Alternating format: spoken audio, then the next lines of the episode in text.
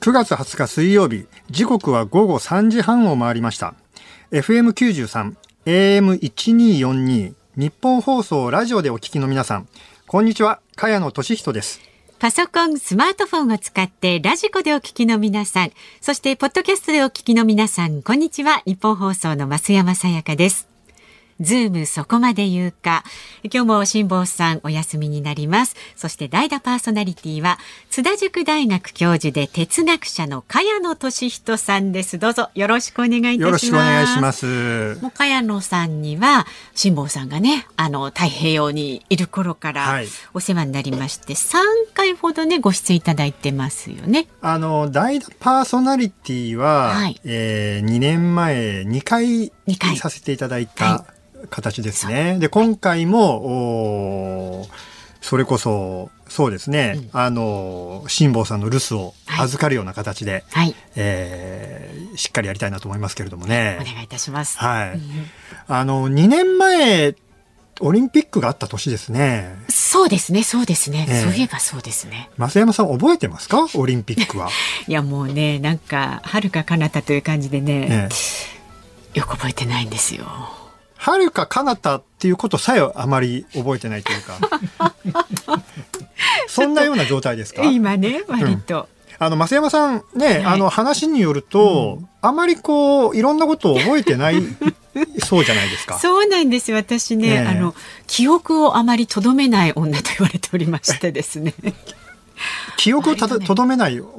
うん、あのね、ええ忘れちゃうんですよね。あ、そうなんですかう。ん、ダメですかね。いや、あの、ある意味、ストレスなんか、嫌なことなんかも忘れちゃうってことですよね。嫌なことも、ええあのストレス感じないわけじゃなくて、思いっきりその瞬間は感じるんですけど、はいそれもあのまあある忘れてしまう。程度経つとええ消去されてしまう。あそれはストレスが、まあ、その時はあるにしても、長続きしないっていう点ではいいんじゃないですかね。え、海野さんどうなんですか？い。やあのよく言われるのが、はいはいストレスがこう溜まりやすい人の特徴として、うんこう半数癖があるっていう、半数癖？ええ要するに思い出しちゃうんですよ。あ、はいはい。ええで私も結構あるんですけど私の場合は大体決まってねシャワー浴びてる時 そうなんですか？シャワー浴びてる時に結構こう嫌なことを思い出しやすいですよね。へえ。ええだからこうシャワー浴びながらチキショーとかやっぱ言っちゃいますよ。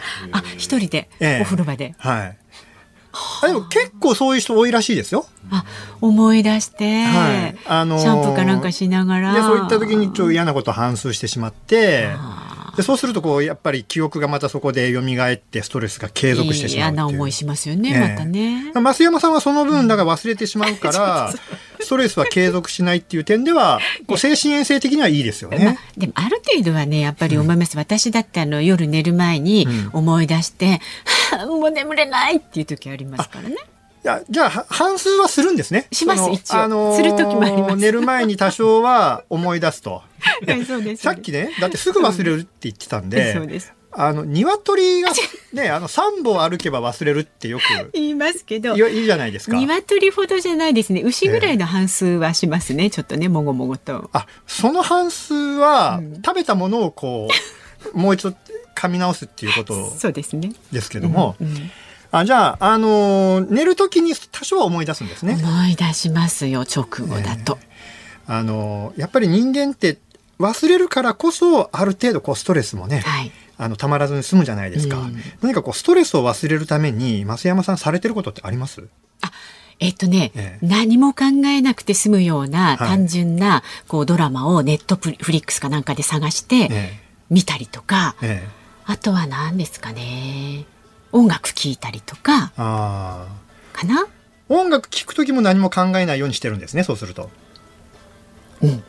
なるべくその嫌なことがあった時にはね、うん。忘れられるような好きな曲聴いたりね。そうですよね。だからその時に他の雑念が入らないようなことがいいですよね。そうですね、ええ。そうそう。隙を与えないような自分が集中できること、はい。そうですよね、私はねあの結構筋トレがそれに当たるんですよ。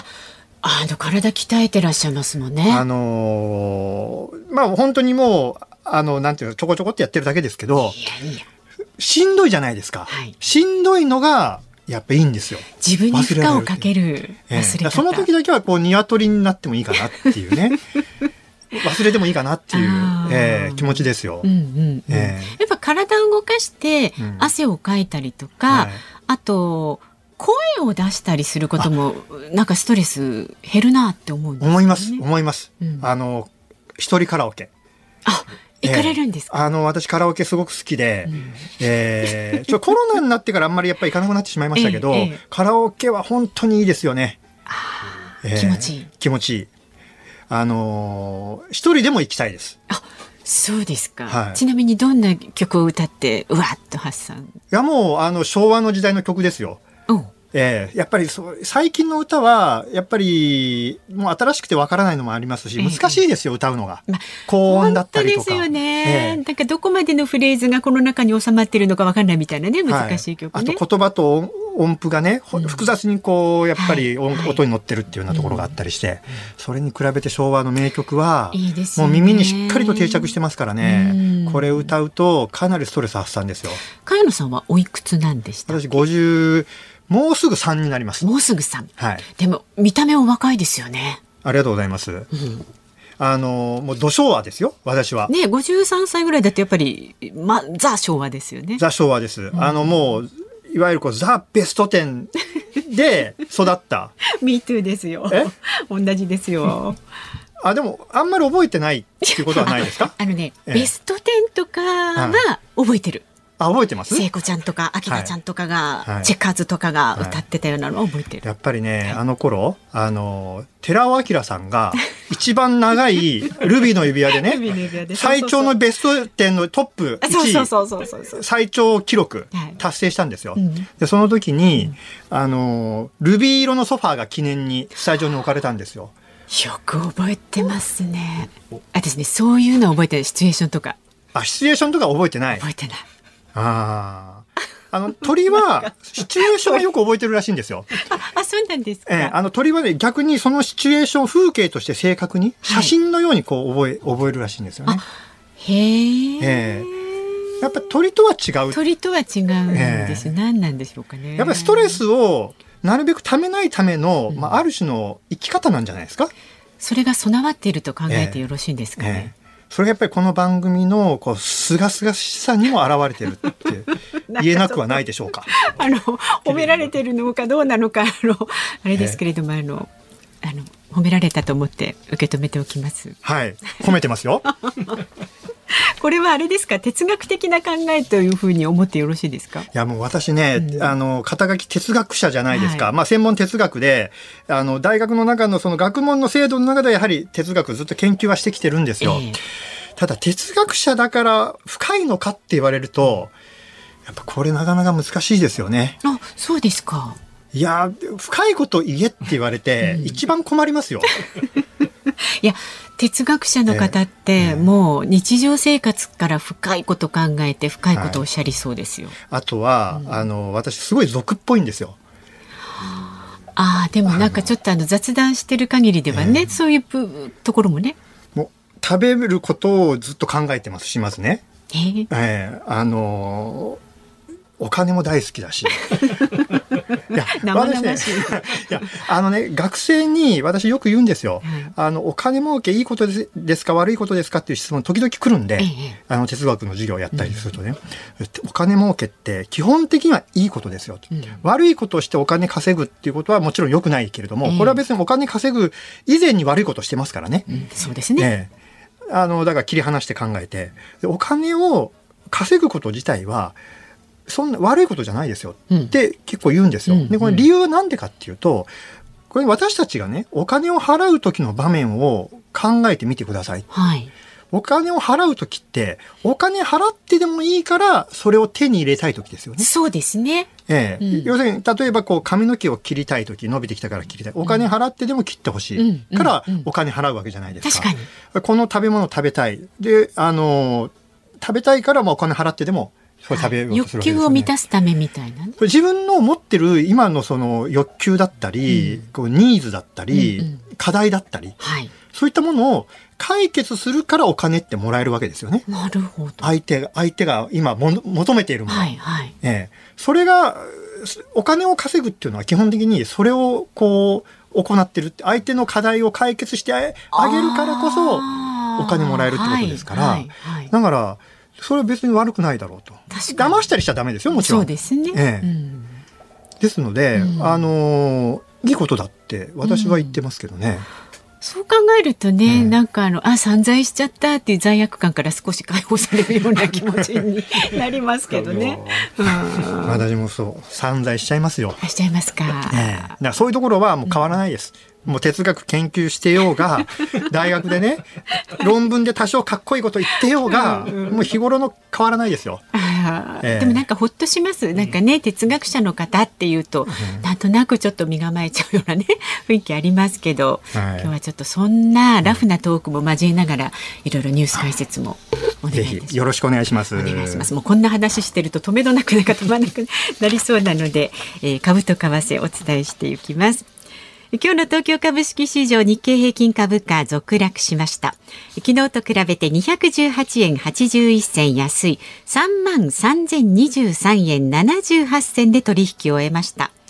FOMC アメリカ連邦公開市場委員会の結果発表を控えまして内容を見極めたいとして買い控えの姿勢が強まりました。で為替相場は現在1ドル147円90銭付近で取引されています。昨日のこの時間と比べますと10銭ほど円安になっています。さあズームそこまで言うか今日この後は、えー、昨日から今日にかけてのニュースを振り返るズームフラッシュをお送りします。で4時台には特定非営利活動法人ジムネット日本イラク医療支援ネットワークの斉藤良平さんをお迎えしてシリアそしてイラクの子どもたちの医療支援について伺っていきます。で、5時台にもお客様いらっしゃいます。IT ジャーナリストの三上洋さんです。なんと、あさって発売される最新の iPhone 15について解説をしてもらう。あのー、ね、iPhone15 のこといろいろご検討中だと。これ出ましたよね。この季節やっぱり出ますけれども、はい、私今年ねぜひ買おうかなとも今思ってるんですよ。じゃあちょっとあれこれ聞いちゃってください、えー、聞きたいことたくさんありますね。であの iPhone ってあのいろんな大きさあるじゃないですか。はい、で今回も2種類大きさが出ましたけれども、うん、大きさもね悩ましいところなんですよね。悩みますよね。えー、使い勝手どうなのかとか、はい、えー、ちょっともう聞きたいことたくさんあります。そもそもいつ買え買えるのかというかね、ね人気が殺到してるじゃないですか。手に入るのがいつなのかね。えー、とかそういうことも聞きたいですよね。ぜひちょっとご時代に思いっきり質問ぶつけてください。楽しみです。さあ番組ではラジオの前のあなたからのご意見も今日もお待ちしております。あなたが気になり、気になるニュース、それから茅野さんへのね、質問なんかもございましたら、メールは zoom、zoom アットマーク 1242.com。それから番組の感想などは旧ツイッター、でどうぞ。ハッシュタグ漢字で辛坊治郎、カタカナでズーム、ハッシュタグ辛坊治郎ズームでつぶやいてください。で、エンディングでお送りするズームをミュージックリクエスト今日はお休みで、茅野さんが選曲した曲をエンディングにおかけするので、ちょっと時間までに考えておいてください。はい、わかりました。はい、参考になるかわかりませんが、昨日、堀潤さんだったんですけれども、えー、ジョン・レノンと小野洋子、ハッピーメリーハッピークリスマスを、うん、お届けしました。いや、これね、堀潤さんはこのジョン・レノンと小野洋子のハッピークリスマスですよね。うんはい、いや、これね、今聞いて、堀潤さんらしいなと思いましたよ、この選曲。ええうん、あのー、いや、堀潤さんは、あのー、ちょうどまだ NHK でアナウンサーされてる頃から番組等で一緒になったことがあって、そうなんですええ、あのそ、それからの、あの、まあ、時期があるんですけれども、ええ、まあね、堀潤さんって、こう、うん、ちょっと理想も高いし、ええ、あの、もう本当に、こういった曲似合う方じゃないですか。そうですね。ぴったりな感じしますよ。えーえー、私、これまで、あの、代打をね、あの、任せていただいた時は、はい、えー、堺正章さんの街明かりとかね、あと、アン・ルイスさんのグッドバイ、バイマイラブ。バイマイラブ。はい。うんもう土昭和の人間ですからね、やっぱこういった曲選びたくなっちゃうんですよ。いいじゃないですか。今日もね、このね、うん、ちょっと個人的には、堀潤さんのこのハッピークリスマスに対抗してね、茅野ワールドの曲を選びたいと思いますよ。楽しみにしておりますよ。えー、はい。80年代あたりで今再評価されているような曲をちょっとピックアップしよしようかなって今思ってますけどね。これはじゃあ乞うご期待ということでねエンディングにお送りいたしますので、えーはい、考えておいてください。はい、考えておきます。さあ、ズームそこまで言うか、この後は最新のニュースにズームします。ニッポン放送ズームそこまで言うか。今日は津田塾大学教授で哲学者の茅野俊人さんとお送りしています。では、昨日から今日にかけてのニュースを紹介するズームフラッシュです。ニューヨークで開催中の国連総会で岸田総理大臣は日本時間の今日午前一般討論演説に臨みロシアによるウクライナ侵攻などについて国際協調の重要性を訴えるとともに国連改革への行動を呼びかけました。また北朝鮮による拉致問題の解決に向けて金正恩総書記との首脳会談を実現するため引き続きハイレベル協議を働きかけていく考えを示しました。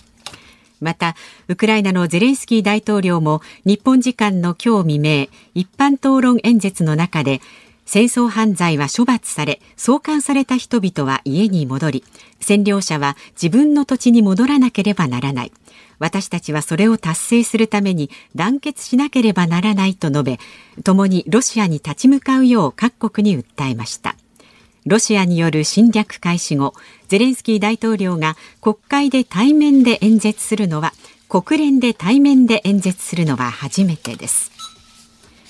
シリア国営通信はアサド大統領が明日21日に中国を訪問し習近平国家主席と会談すると伝えました2011年にシリアで内戦が始まって以降アサド大統領が中国を訪れるのは初めてです新型コロナのワクチンについて厚生労働省は政府が保管する従来株に対応したファイザー製とモデルナ製合わせて8630万回分を順次廃棄すると発表しました。今日20日から全世代を対象に新種の XBB.1.5 に対応したワクチンの接種が始まるのに伴い従来株対応などは使用を終了するためです。熊本市は6月から8月に実施した対話型 AI チャット GPT の実証実験を終え10月から業務に本格導入することを決めました。熊本市によりますと利用した業務は政策の企画立案挨拶文や報道資料などの文書作成そして文章要約などです。旧ツイッター X のオーナーイーロン・マスク氏は X のすべての利用者に少額の課金を求める考えを示しました。イスラエルのネタニヤフ首相との対談でボットと呼ばれる自動投稿を繰り返す偽のアカウントへの対策について質問されすべての利用者に対し有料にすることが必要だと述べました。そしてここで電車の情報が入りました。人身事故の影響で運転を見合わせていた JR 東海道線と湘南新宿ラインは先ほど3時31分ごろ全線で運転を再開しました。ただダイヤの乱れが出ていますのでご利用の方はご注意ください。さあ茅野さんざっとはい、フラッシュご紹介いたしましたが。あの国連総会が開催中ですね、はい、であとはあのアサド大統領があの習近平国家主席、中国の、はい、と会談する予定だというニュースも入ってきました。あのまあ、外交の季節がちょうど今繰り広げられてるなというところですけれども、うん、やっぱり国連、今日、あの、岸田さんですね、き昨日、今日になりますかね、はい、あの、演説をして、国連改革への行動を呼びかけましたね。はいやはり私も国連改革は本当にあの喫緊の課題だなと思いますね。特にロシアですよ。ロシア、この前、あの、北朝鮮の金正恩総書記と会談しましたよね。あの、ロシアのプーチン大統領が。で、いろんな軍事協力をするということを、あの、まあ、約束したと伝えられてきますけ、はい、いますけれども、これね、むちゃくちゃな話ですよね、実際。というのも、北朝鮮は、今、あの、国連で、核ミサイル開発で制裁を受けてる側ですよ。で、ねえー、でロシアは常任理事国ですよ、国連の。ね、国連で、ね、これで軍事協力するとなったら、はいうん、ロシアがじあのその国連の常任理事国であるロシアが自ら制裁を破りに行くようなものですよね。うん国連のルールを自分で壊しに行くようなものですよね。まあ実際にウクライナ侵攻自体がもうすでにそのね、国際法違反ってことはありますけれども、いや、これね、ロシアこんなことをして、あの、国連の常任理事国にとどまっていいのかって思いますよね。ですので、あの、やっぱり、これね、戦後第二次世界大戦が終了した時の戦勝国だけで作って、はい、最初のその体制を固めたっていうところで、うんうん、これがもう本当にガタで来てると思いますからね。うん、えーこう改革待ったなしですし、うん、さらに言えばね、ロシアは、あの北朝鮮とああいう形で、えーまあ、軍事協力、はい、まあ、キム・ジョン総書記をね、あの、あんなふうにもてなして、もうすごいいい待遇でもてなしたじゃないですか。あれ見て正直、ロシアも落ちぶれたなと思いましたよ。あ、もう力が低下してるなという。ええ、うん、ええ、あの、やっぱり昔からね、ずっとソ連時代からロシアを見てると、はい、北朝鮮ってもう格下中の格下ですよ。うん、特にあのロシ、ロシアっていうのは、こう国際社会を格で考える。あの国ですからね、はいはい、あの平等な主権国家の対等な関係っていうのは全然頭になくて格で考えるような国でだからこそ北朝鮮はものすごい格下に置いていたのにそこに助けを求めざるを得ないような状況ですから。いやもうロシアは本当にもう落ちぶれたなと思いましたよね。長い目で見ればやっぱりあのアフガニスタンで、えー、に昔1970年代に、えー、ソ連が侵攻して、はい、ね、すぐにあの政権倒せると思ったらなかなか倒れなくて、結局アフガンでの侵攻が10年かかって、ソ連は。で、その結果、撤退したと思ったら数年後にロシアの社会主義体制崩壊しましたよね。はい、同じようなことが結局ウクライナに侵攻してすぐにあの自分たちの思い通りに行くとなったら思わぬ抵抗を受けて結局長期化して戦争が。で戦争も何らかの形で撤退する形になったとしたら、もうその時にはもうロシアの体制っていうのはすぐにひっくり返るぐらいボロボロになってるんじゃないかと思いますけどね。ロシアもかなり危機感を持ってる状態なんですね。持ってると思いますよ。ね、あので実際にあのプーチン大統領は国際刑事裁判所から、指名手配までされ、逮捕状まで出てますからね。はいはい、あの全然だから今年に入って外国行ってないじゃないですか。まあ、実際自分でも外交を何か展開するような力もなくなってきてますし、うん、このまま戦争ウクライナ紛争戦争でどんどんどんどん国力がこうそがれていけば、うん、まあその名実ともにあの国連の常任理事国でい続けることっていうのはやっぱりできなくなるんじゃないかなと思いますけどね。うん、えー、まあ、そうなるとあの例えば日本うん、から見ると北方領土問題もね、また新しい展開が出てくる可能性もありますし、はい、あのー、これからだから、まあ中期的な時間軸で言えば、大きな変化やっぱり国際社会あるあるだろうなと思いますよね。そうですか。ええー、であと中国はね北朝鮮とあのーロシアがくっついてることは結構苦々しく思ってると思います。えー、これあんまり仲良くなってあの北朝鮮中国ロシアが一体だっていうふうにアメリカから思われると対米戦略に非常に影響を持ちますからね。なるほど、えー、なるほどなるほど。まあだからあの中国は中国でなかなか困ってるところかなと思いますけどね。はい、立場をちょっと決めがたいみたいな。はい。うん、まあとにかく国連そうですね今のままじゃ全く機能してませんからね。本当に改革必要だと思いますね。はい。以上ズームフラッシュでした。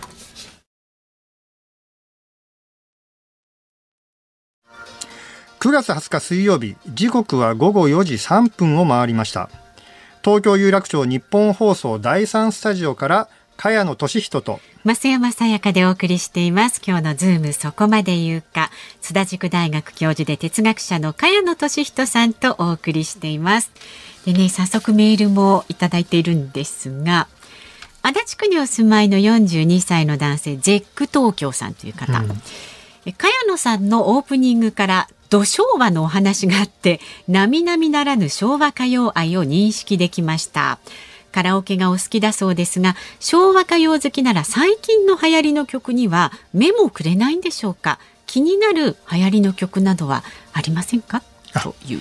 なるほど。いや、あの、最近の曲もね、私結構好きで、結構き聞いてますね。あの、やっぱりね、若い才能、まあ私から見てね、はい、あの、年長者の私から見て、若い才能、ね、若い方々の才能がどんどん溢れ出てくるのって見てて本当に嬉しくなるんですよ。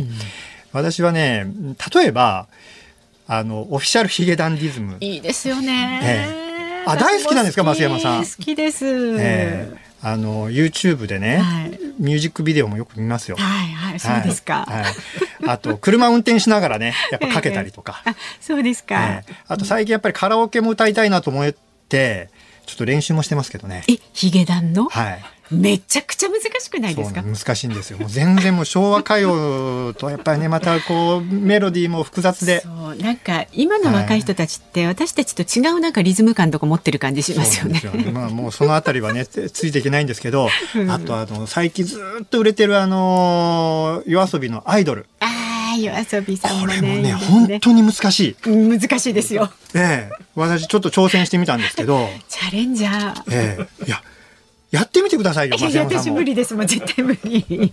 ええ。ぜひやってほしいですけどあね。ーなんかでも鍛えられそうですね、ちょっとあの鈍化してる脳の。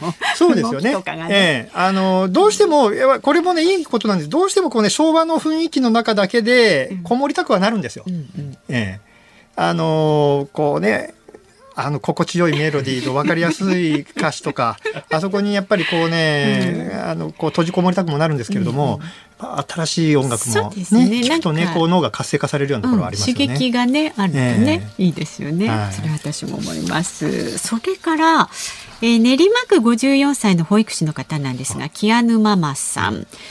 あカヤロさん、あさってお誕生日なんですね。一足早くおめでとうございます。お二人のやりとり楽しみにしています。あ、あさって。おめでとうございます。あありがとうございます。よく気づかれましたね。ねえあのあだ、えー、足立区の？えキアヌママさんキアヌママさん本当にありがとうございます。の練馬区だ。練馬区ですね。うんうんうんはい。最初の方が足立区でしたね。そうそうそうそうそうはいあのあさってなんですよあ。さってで54になるんですか？53です。あ、あさってで3になるんですね。はい。今スタッフから全然覚えてませんねって突っ込ま 突っ込まれました本当ね。ですね。ええうん。はい。13歳。いやでも、あのーあんまり最近はどうですか？あの年齢30代ぐらいの方が年を取ることにすごく抵抗があってあった。であもうもうここ33だよとかそんなふうに思ってましたが、うん最近はもうあの何も感じなくなったというかそうですね。気にしなくなったところありますけどね、私なんか早くもう次の台に乗っちゃってもいいかなぐらいに思いますよ。あもうどんどん大台に乗っていきたいなとそうそうそうそのこと。あもう四捨五入それでいうと私四捨五入するともう100ですから四捨五入すると 100? だから53をふこうざっくりねざっくりね。10の位まで、ざっくりね。四捨五入すると60ですけどね。ええ。まあでも、うん。それでいくと、うん。あの100歳は行き行きたいなってちょっと私は思います。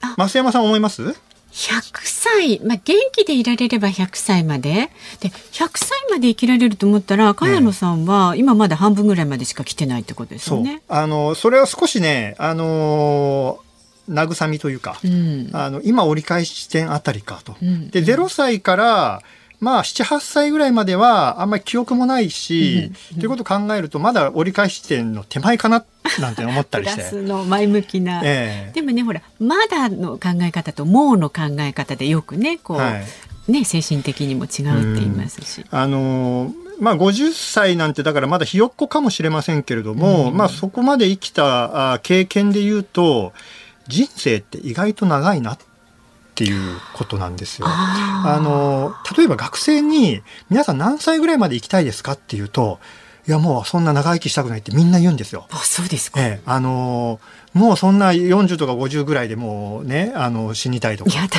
ええ、そんな 年取ってからまで行きたくないとか いやもうすでにそれ以上生きてますけど私って、ね突っ込みたくなるような答えがいっぱい返ってくるんですよ。うんでもそういう学生を見て私もね学生の時の思い出すんですよ。あ確かに自分が40とか50になった時の想像力って当時やっぱないよな20歳前後だと。そうでしたね。ええ。で自分がどんなことしてるかとかどんな仕事してるのかとか、うん。あのそもそも何て言うんですか？健康かどうかとか、うんうん。どんな状態で、あのなのかっていうことさえ想像できないですよ。うん。はい、だからねそうそうしょうがないだろうなと思いますけども、まあね、そうですね。えその時点から言うとそうだったかもやっぱ50ぐらいまであっという間に生きちゃうわけですよね。本当ですよ。え本当ですよ。え、いや、長いんですよ、人生。うんこれからね、ええ先もまだまだあるし。はい。ってこと考えたら、まだまだ本当に長いんだろうなっていう気はしてますよ。うん、なんか今日はあの、番組を通してそのね時のあ立ち時間方流れ方、時間についてのテテーマがねてますね。深いですね。時間についてなんて、うん番組のテーマは時間についてですって言ったら、びっくりしますね、皆さんね。なんだこのラジオは何。なんだろう急にズームが変わってしまったってね。ということでまだまだメッセージお待ちしておりますのでズームアットマーク一二四二ドットコムまでお寄せください。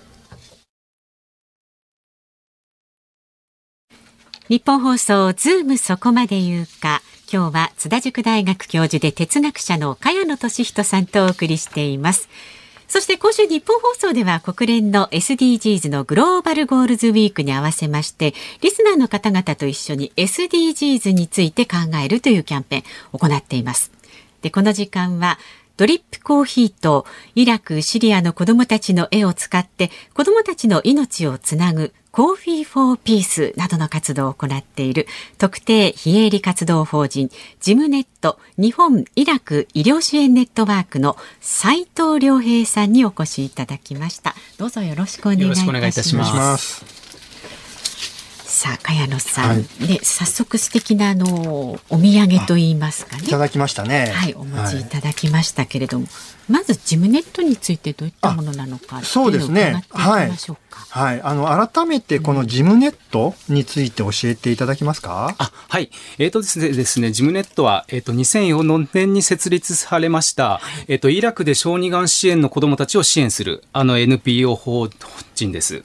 えっ、と、イラクではですね、あの、湾岸戦争ですとか、いえっ、と、イラク戦争で使用されました劣化ウラン弾ですとか、あの、化学兵器が原因となる、まあ、がんの子供たちが急ず、急、通をしたと。で、その窮状をですね、訴える、あの、イラク人医師が日本に来日したことをきっかけに、あの、設立されまして、来年で、えっ、と、20年を迎えます。うん。あの、えー、斉藤さんがジムネットに、えー参加されたのって何年ぐらい前からですか、えっと、私が参加したのは2017年からです。2017年から、はいそれまでは斉藤さんは、あの、どんなことされてました？そうですね。あの、大学を卒業した後、あの、青年海外協力隊員としまして、うんあの、シリア、中東のシリアで、あの、音楽隊員として2年間派遣されておりまして、うんその後も中東に関わることが多かったです。音楽隊員として？そうですね。はい。音楽を勉強されていた、そうですね。はい。ね。うん。あの、音楽が、どんな形で、例えばそういった国際協力の現場でね、うんあの、生かされたっていうのは実例ありますか？そうですね。私がシリアに派遣されていた時というのは、あのー大学卒業してすぐだったんですけれども、あの音楽の素晴らしさを伝えようと思って、こう意気揚々としていったんですけれども、あの実際ですね、あのどういった国でも、その、こその子供たちに限らずですね、とてもみんな音楽が好きで、あの音楽はまあ生活の一部になっていたんですけれども、あの日本のようにですね、学校教育に組まれ組み込まれておりませんでして、そういった、まあ、あの、学校教育で、あの、音楽教育を普及させていこうという活動を主に、あの、行っておりました。あそれはシリアの内戦前のそうですね。話ですか？はい。はい。あの、まあシリアは、まあ、あの、その、イスラム諸国の中でもね、えーいろんな国があって、はい。音楽に関して結構敵対的な国もあれば、うんうん。シリアは内戦前は比較的オープンなイメージありましたけども、はいはい。音楽に対して、えー例えばこう外国人が入ってきて音楽で何かしようって言った時に、人々の抵抗とか、えー何か拒否反応とかそういったものってありませんでしたか、そうですね。それはやっぱり、あの、時と場合によるなというふうに感じました。あの、公の場所ですとか、まあ私が行っていたのが、まあ、あの、学校現場だっていう、というところもありまして、まあそういったところでは抵抗というのはあまり感じなかったんですけれども、やはりこう、あの、公の場で、あの、音楽をするということは、まあその時はやっていなかったんですけれども、うんあの、抵抗がある地域ももちろんあったかとは思います。ああ。斉藤さん自身はあんまりそういった何かこう、具体的に音楽うでの協力活動をやってて、何かこう、言われたとか。そういった経験はない。ですね。はい。みんな子供はやっぱり音楽触れると楽しそうですか？そうですね。あの、ええ私が教えていたのは西洋音楽で、あの、彼らの文化とか教育には一切こう、あの、なかったものなので、うんうんそういったないものに対してもひ常にですね、こう、興味深く、あの、関心深く、あの、反応がとにかく良かったですね。心のケアという点ではどうですか、はい、そうですね。心のケアに関しましてはあの紛争その内戦後の話になってしまうんですけれども、よろしいでしょうかね。はい、あのまあ、紛争後もですねあの、まあ、中東シリアと関わる機会というのは多くてですねあの隣国のあの、ヨルダンという国でのあの難民キャンプで、あの音楽教師としてまた1年間ほど、あの子供たちのケアに当たっていたんですけれども、やはり子供たちっていうのはそういったあの、音楽とか、絵を描くこと、そのアートにとても飢えていて、あの、そういったものに対してはとてもこう、欲している子どもたちは非常に多かったです。あじゃあこう子どもたち音楽に触れることによって子どもたち自身のこう心が変化していくような様っていうのもこう間近で見られてきたということですね。そうですねやはりあの特にシリアで歌っていた時の歌なんかみんなで歌うとやっぱりとてもこうなんか昔を思い出したりですとか、うん、あのまあ難民キャンプでの生活とても大変だったので、こう、一種気晴らしのような存在になっていたということも言われました。うんでその後、まあ、ジムネット、シリアでの活動の後にジムネットにまあ参加されるわけですけれども、そうですね。はい、あのジムネットでは、えー、イラクでそうですね、はい、場所を移して、はい、で医療支援を行っているというそうですね。具体的にどんな活動、はい、あのいろんな活動を行っているんですけれども、あのジムネットのイラク小児がん支援ではですね、主にあの医薬品支援を行っております。うん、あのイラクでは基本的にはですね、あの病院での診察代ですとか医療費、えっ、ー、と医薬品代というのは無料なんですけれども、やはり戦争による混乱ですとか、その予算不足で、その医薬品が病院に入ってこないということも非常に多いんですね。そうした中でジムネットは、あの、こうした病院に対しまして医薬品を届けるという支援をずっと行ってきております。あと、まあ、心理的なケアというのもずっと行ってきておりりまして、あの、特にあの大事にしているということがですね、あの、院内学級を開いているんですけれども、うん、あの、院内学級で、あの、そこに通う子供たちに、あの、絵を描く機会というのを、あの、たくさん提供しています。アート、ここでもやっぱアートそうですね。はい。を通じて、まあ、心のケアをするそうですね。あの、勉強だけではなくて、えー、あの、絵を描いたり、あの、やっぱり絵を描くっていうことは、あの、一種やっぱり辛い治療ですとか、あの、まあ、学校に行けない期間の子供たちに対して、こう、あの、とってもこう、あの、リラックスですとか、うんうん、あの、気を紛らわせる効果が、あの、ありますので、非常に子供たち、あの、絵を描くこと好きです。ああ、なるほど。あの、絵というとですね、うん、このジムネットでは、うん、コーヒーフォーピースという活動をされてると伺ってます。はい。これも何か絵描くこととも関係を、が、関係があるようですね。そうですね。あの、実はですね、この、あの、コーヒーフォーピースなんですけれども、はい、あの、2021年よりですね、あの、カルディコーヒーファームを運営する株式会社キャメルコーヒーさんのご協力でですね、シリアやイラクの子供たちの絵をパッケージに印刷したドリップコーヒーの販売をスタートしまして、はい、あの、こちら1段と2段、とても好評いただいたんですね。はい、で、それで、あの、第3弾となる今回がちょうど昨日の、えっ、と、19日より、あの、スタートしたところです。今日ね、お持ちいただいたのが実物ですよね、はい、コーヒーのね。そうですね。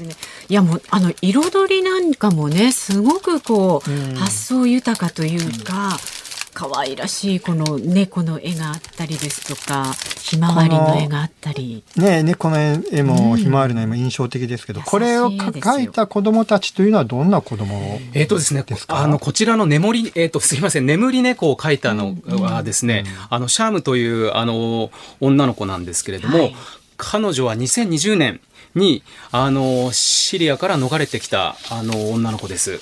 あの、血液疾患を発症しまして、ずっとあの、ジムネットが運営する、あの、院内学級に、で、あの、勉強していたんですけれども、この子も非常に絵が描くのが好きでですね、あの、兄弟もたまに遊びに来て絵を描いていたんですけれども、とってもみんな絵が上手くてですね、あの、家に訪問していってもですね、うん、彼女たちいつも絵を描いてるっていう。はい。そうなんですか。はい。うんひまわりの絵もありますけど、はい、こちらはどうどんな実はこれを描いたホズガという子がいるんですけれども、うん、あの2020年にですねあのユーイング肉腫という、まあ、あのがんの一種なんですけれども発症しまして、うん、実はあの2022年昨年の11月なんですけれども、うん、ちょうど私が出張で現地にいる時にあの亡くなってしまいました。うんあのこれはあのがんですよね？そうですね。はい。あのホズガはがんでした。はい。あの先ほどもイラクでは小児がんが非常に多いとそうですね、いうお話ありましたが、はい、これはあの、まあ、現実にこう現場に行くと、実感するような多さですか？そうですね。あのいつもその、うん、あの病院内であのその、まあ、活動することが多いのであの相対的にどれくらい多いのかっていうことを感じることっていうのは実はそんなにないんですけれどもあのまあ日本とか諸外国に比べまして、がんを専門に扱う病院というのは圧倒的に少なくて、あの、いつも病院はですね、患者で溢れ返っていますし、患者ご家族でも溢れ返っている状態が続いています。あなるほど。はい。あの、なかなかやはり、こう、医療設備がしっかりまだ充実していないような現実があるということですか、おっしゃる通りですね。あの、やはり戦争の爪痕っていうのは、やっぱり医療行政にもとても、あの、影響しておりまして、あの、直してなくてはいけない検査機器が治っていなかったりですとか、うん、当然あると思っていたその医療器具がなかったりということはあのよくあることです、うん、先ほど薬もねなかなかこう、不足していて届かないというような、はい、あのー、問題を指摘されていましたけども、はい、薬をこう届ける際に、こうどんなことが苦労、どんな苦労がありますか？そうですね。やはり、あの、どれくらいの薬がどれくらい届いていないのかというのをですね、現場の、あの、医師と、あの、連携していつも、あの、供給をしているんですけれども、やはり、あの、ジム、えっ、ー、と、ジムネットはですね、あの、コーヒーフォーピースですとか、あといろんな募金でですね、日本の皆様からのご寄付で、あの、支援を行っているんですけれども、うん、あの、医薬品ってとてもやっぱり高いものなんですね。うん、特に抗がん剤なんていうのは本当に高くて、うん、2、3日で使い終わってしまうものが1、2万円、3万円、もう高額なものになると5、6万円、10万円っていうするものがありますので、あの、できる限りの支援はしているんですけれども、あの、十分な薬を届けられない場合もありますし、うん、そういったやっぱり現場での調整っていうのはやはり、あの、大変になってきます、うん、あの先ほどご紹介してくださったコーヒーフォーピース、はい、これあのあの日本の店舗でも売られてるわけですよね。いや、えっ、ー、とですね、こちらはですね、ねえっ、ー、と、こちらのトリップコーヒーなんですけれども、あの、カルディコーヒーファームさんの店舗ですとか、あと公式オンラインでは販売をしておる、えっ、ー、と、おらず、はい、ジムネットのホームページのみで、あの、取り扱っていることになってます。ジムネットのホームページに行って、購入することができるということですか、そういうことです。はい。そうすると、そこの、あの、まあ、収益の一部が、はい。えー、例えば現地の医療支援に使われるようになるということですね。そう、ねはい、そういったものが私たちの活動の主な、あのーうん力となっておりますので、うん、はい、あのたくさんご用意しております。はい。ね、コーヒーを味わっていただくのももちろんですけれども、うん、この子どもたちが描いた絵を見てね、うん、何かやっぱり感じ取っていただけると思うので、ぜひね、えー、あのホームページ覗いていただいて、そうですね。本当にあの薬がないからとか、設備が整ってないからっていう理由で救えない命があるって本当に残念なことだと思うんですよ。うん、いや本当ですね。えー、あとやはりあの貧困患者支援というのも実は行っておりまして医薬品支援とは別に、はい、あのその医薬品が病院にない場合は患者ご家族はですねあの外の薬局で購入しなければいけないんですけれども非常に貧困家庭の多いイラクとかあとシリア難民の方々は、その薬を買えないことになるんですね。その薬が買えないと治療が受けられない。また病院までの交通費あの、日本のように公共交通機関が発達しているわけではないので、もうタクシーで往復数千円かかるような患者さんがたくさんいる中で、そういったものも払えない患者さんに対して、あの、経済支援のようなことも行っておりまして、まあ、あの、こうした目的というのはやはりその治療放棄とか継続をしてもらうためにこれをやっているのであって、あの本当にあの患者さんを取り巻く状況というのは厳しい状態が続いています。ぜひね、このジムネットのホームページを見ていただきますと詳しいこともわかりますので、はい、これは JIM の NET でジムネットでよろしいですね、はい、ジムネットのホームページをご確認いただければと思います。はい、さあではお時間になりました。今日はジムネットの斉藤良平さんにお話を伺いました。どうもありがとうございました。ありがとうございました。ニッポン放送辛坊治郎ズームそこまで言うかをポッドキャスト YouTube でお聞きのあなた増山さやかです。飯田浩司です。お聞きの内容は配信用に編集したものです。辛坊治郎ズームそこまで言うかは月曜日から木曜日午後3時半から生放送でお送りしています。ラジオの FM93 AM1242 に加えてラジコでもお聞きいただけますよラジオラジコでは配信版では聞けない。あんなことやこんなことがいっぱい。さらにリポーターがあなたの街にお邪魔する中継企画や辛坊さんが夕刊フジの記事を解説する夕刊フジそこまでズーム。そして生放送でしか参加できないリスナー参加コーナーズームオンミュージックリクエストなど盛りだくさん。ぜひラジオラジコでも辛坊治郎ズームそこまで言うかをお楽しみになってください。ニッポン放送がお送りしています。ズームそこまで言うか。今日は津田塾大学教授で哲学者の萱野稔人さんとお届けしています。さあニュースを解説するズームオン。今日最後に特集する話題はこちらです。最新の iPhone15 あさって発売。あさって9月22日に発売される iPhone の最新機種 iPhone15 シリーズ。最高額のモデルはおよそ25万円です。この時間は IT ジャーナリストの三上洋さんに iPhone15 の魅力について伺っていきます。よろしくお願いいたします。ますネットの何でもや三上でございます。よろしくお願いします。お願いします。三上さんはもうすでにあの iPhone15 は手にされました？いえ、まだですね。あの iPhone15 結構人気があるというかですね、うん、一部機種だと一番グレードの高いプロマックスって機種は、はい、えっ、と、発売日直後に予約した人でも入手が10月になると。いうことで、かなりこう、どうもプロマックスという上の機種はなんかもしかしたらそもそも数が少ないのかな？出てる数が少ないのかなっていう印象もあります。店頭ではまだ見られ、触ったり見られたりまだですね。はい。えっ、ー、と、金曜日からですね。はい。いや、あのー、本当に話題になってますけれども、はい、今回 iPhone15、一番こう、特徴、推し、推しのポイントっていうのは、はい、どのあたりになりますか？あの、も、そう言われると一生懸命今から違うこと言うんですけど、うん、大きく見ると変わんないっす。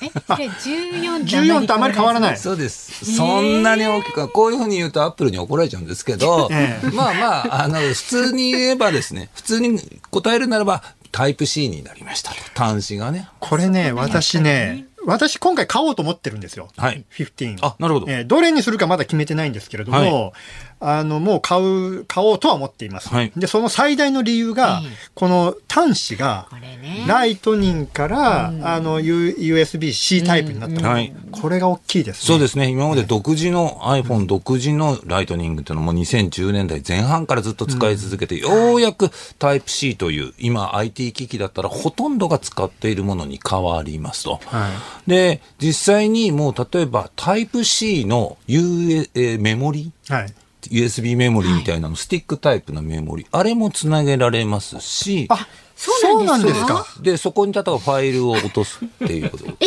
それができるんですか？なので、あの、容量を今までは、たくさん取るから、でかいのを買わなきゃと思っていたのが、ちっちゃいのにしといて、そっちにどんどんファイルを移すみたいなことです。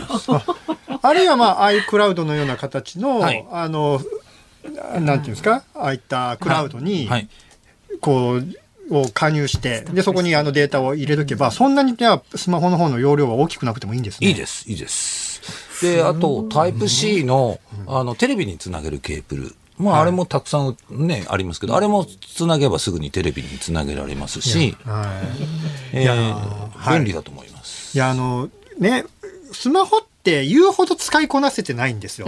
あの、新しい機能が出たと言っても、はい、あの、うん、そこまで使いこなせないんだけどとかね、カメラこんなに良くなったっても写真そもそもあんまり撮らないとか、そういう人間からすると、こういう、なんていうんですか、外部のハードの部分での使い勝手の良さが向上するっていうのは本当に嬉しいんですよ。確かにね。だとしたらですね、あの、今回4モデル出ます。はい、iPhone、iPhone Pro、iPhone、えっ、ー、と、プラス、うん、それと、プロってつくやつの、はいプロとプロマックスってやつなんですけども、はい、今回そのタイプ C ということで言うとプロにするべきです。あなんかあのき規格が少し違って、転送速度等が違うっていうことを聞きましたが。はい、あの、ノーマルな15っていうのは USB の2っていう規格なので、えええー、そんなに速くない。うん。えープロっていう方は USB3 の新しい方のチップが載ってるので転送スピードが速くなるんです。結構違うんですか？えーっとですね、最大10倍、20倍ぐらいかな、えーで、ただね、ちょっとそのためにはケーブルを別途用意しなくちゃいけなかったりするんですが、でももう市販のケーブルっていうのが USB3 に対応していたりしますので、はい。拡張性からすると、プロ、もしくはプロマックスにするべきですね。ああ、なるほど。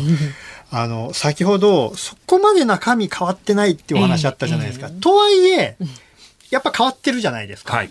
はい。で、それで、その変化で言うと、どんな人におすすめですか？はい。あの FT、カメラですね。やっぱね、あの、カメラは、あの、今までよりも、その、えープロがついていない方のノーマルなモデルでも、4800万画素という、えーとっても、まあ、カメラの目が向上したってことですね。まあ、それで高画質なものも撮れます。で、それで言うとですね、なんか今回、あの、iOS17 っていう新しい OS、基本ソフトが出たんですけど、それと組み合わせるとですね、例えば、手前にいる人、後ろにいる人で撮影します。後ろの人はボケるじゃないですか。でその時にですね、ライブフォトっていう iPhone の機能で撮影しておきます。後で、後ろの人にピントを変えるってこともできるんです。後から。後から。撮影してる時ではなくて。はいっていう新しい次世代ポートレートっていう機能が入りました。なんで、これはちょっとね面白いですね面。白いですね。楽しいです。あの、使いこなせる人には嬉しいですね。そうですね。えいやでもそんな難しくないですから、はいえっ、と、面白いです。あと、使い勝手で言うとですね、えっ、と、iPhone って必ず左の上に、えっ、と、物理ボタンがありまして、はいえっ、と、消音ボタンですね、はいサイレントのボタン。これが変わります。で、ここに、まず、あの、消音ボタンの、としても使えます。はい電話がな、着信音ならないように。そうじゃなくて、例えばね、えっ、と、長押しすると、カメラを起動するみたいな設定もできるんですよ。ああ、なるほど。ね、しかもそれもアウ外側のカメラなのか内側のカメラなのかみたいなことができるので例えば自撮りをすっごいする人は このアクションボタンにそれを割り当てておくとはい長押しするだけですぐに撮れる。あ、そのアクションボタンに何を割り当てるかは自分でもある程度カスタマイズできる。そうです。あの、例えば拡大鏡っていうのも入れられるので、そうすると、老眼の方が文章をこう大きくして見るのにちょうどいい便利じゃないですか。ああ。なんで、それもちょっと面白いなと思いますね。とはいえね、まあ新しくなってカメラも良くなった。とはいえ、ええやっぱり iPhone のこう購入となると気になるのが価格じゃないですか。はい。あのどんどんどんどん今スマートフォンって価格高くなって iPhone も高くなってるって言われますけど、ね今回価格ってどうなんでしょう？はい。えっ、と、こ価格だけ言うとめめっちゃ高いです。一番お得なモデル、一番安いモデルで12万4800円です。iPhone Pro。あ、あごめんなさい。iPhone のノーマルのやつ。15でその容量も一番小さいもので12万4800円。一番いいもの、プロマックスで容量の一番大きいモデル、24万9800円。ああ、結構しますね、やっぱりね。んまあ、こ高級なノートパソコン買いますね。いや本当にパソコンを凌駕してしまうような値段ですからね、これなかなかほいいなと思っても買えないですけれどもね。これはでも実際にはこの機能とかあとあのこのプロの方ではチタンが使われるようになったっていうような話もあって、ねはい。あのこの素材が新しくて少し軽くなったっていう話もありますね。あの、ボディの裏側の部分もね、はい。チタニウムっていう素材になりました。ええ。同じ強度のまま、今までのステンレスと同じ強度のまま軽くなってます。で、今までよりもね、角がね、こう丸まってるので、こう手触り全然良くなってます。持ちやすいですか？持ちやすいですね。まだでも持ったことはないんですね。えっ、とね一瞬持たせてもらいあま、す。一瞬。はい。で、それで軽いなーっていう感じはしますね。軽いのはいいですよね、持ち運ぶのそう。常に。やっぱ使い勝手なんですよ。そうですよね。ええやっぱり手に持ってね、こうね、片手で操作できるかとかね。そうなんですよね両手で使うかとか。でもね、この価格が、まあ、20、まあ、20一番高くと25万。うん。高いように思えるんですが、実は、あ iPhone ってですね、ドルでは値上げをしてないんですよ。ドルでは値上げをしてない。はい円では値上げをした。はい。ここ数年はドルの価格はずっと同じクラスのものは同じドルなんです。でも、円安の影響で、やっぱりどんどんどんどん高くなっちゃってきてると。あの、アメリカはずっとまあ去年からインフレがひどくてですね、はいあの、FRB もずっとこう、はいそうあの、利上げ利上げってことやってるじゃないですか。にもかかわらず値段据え置いてるというのは、これあ何かアップルとしての狙いとかメッセージってあるんですか？戦略はあると思うんですよ。んあの、iPhone って今までどうしてもその高級モデルとして、高いモデルとしてずっとやってきたと。はいで、それを今回、あの、例えばね、生産コスト上がってるから値上げしても、まあ別に怒られはしないタイミングだったんですけど、でもあえてそのままにしてるっていうのは、やっぱり iPhone ユーザー増やしたいからというところもあります。あとびっくりするのが、日本での価格もまあ高いですけど、えードル円の換算レートが140円から141円ぐらいでアップルを計算して日本円で出してます。ああ、じゃあ今よりも円高で、そうですまあ、円持ってる人に有利にはい換算はしてるということですね。これでもですね。とはいえね、はいまあ値段据え置きといってもやっぱ高いというね、はいこの絶対的な高さはあるわけじゃないですか。はいその中で、こう毎年モデルが出てきて欲しいな、欲しいなと思ってる人が、何かこう安くはい。買えるような、裏技のようなものってあるんですか？まあ一番単純なのは、アップルでローンを組むことなんです。アップルって実はローンを36回払いのローンっていうのを用意してます。はいそれだとですね、あの、金利手数料ゼロなんですよ。まあ、なので、あの、別に普通に現金で買う価買う価格と同じで36回払いにできるのでいいなっていうのが、ローンと言いながら、まあ分割に近いまあ分割です。はい。っていうのが一つです。あともう一つはですね、毎年最新モデルを買い、毎年前のモデルを売るっていうやり方をする。下取りに買うときに出すってことですね。はい。で、それも、アップルとか、えー携帯電話会社の下取りじゃなくて、中古の買い取り店の高いところで売るっていうやり方をします。それはアップルで下取りに出すよりも、あの町のその中古買取屋の方が高く買ってくれる場合があるということですか？そうです。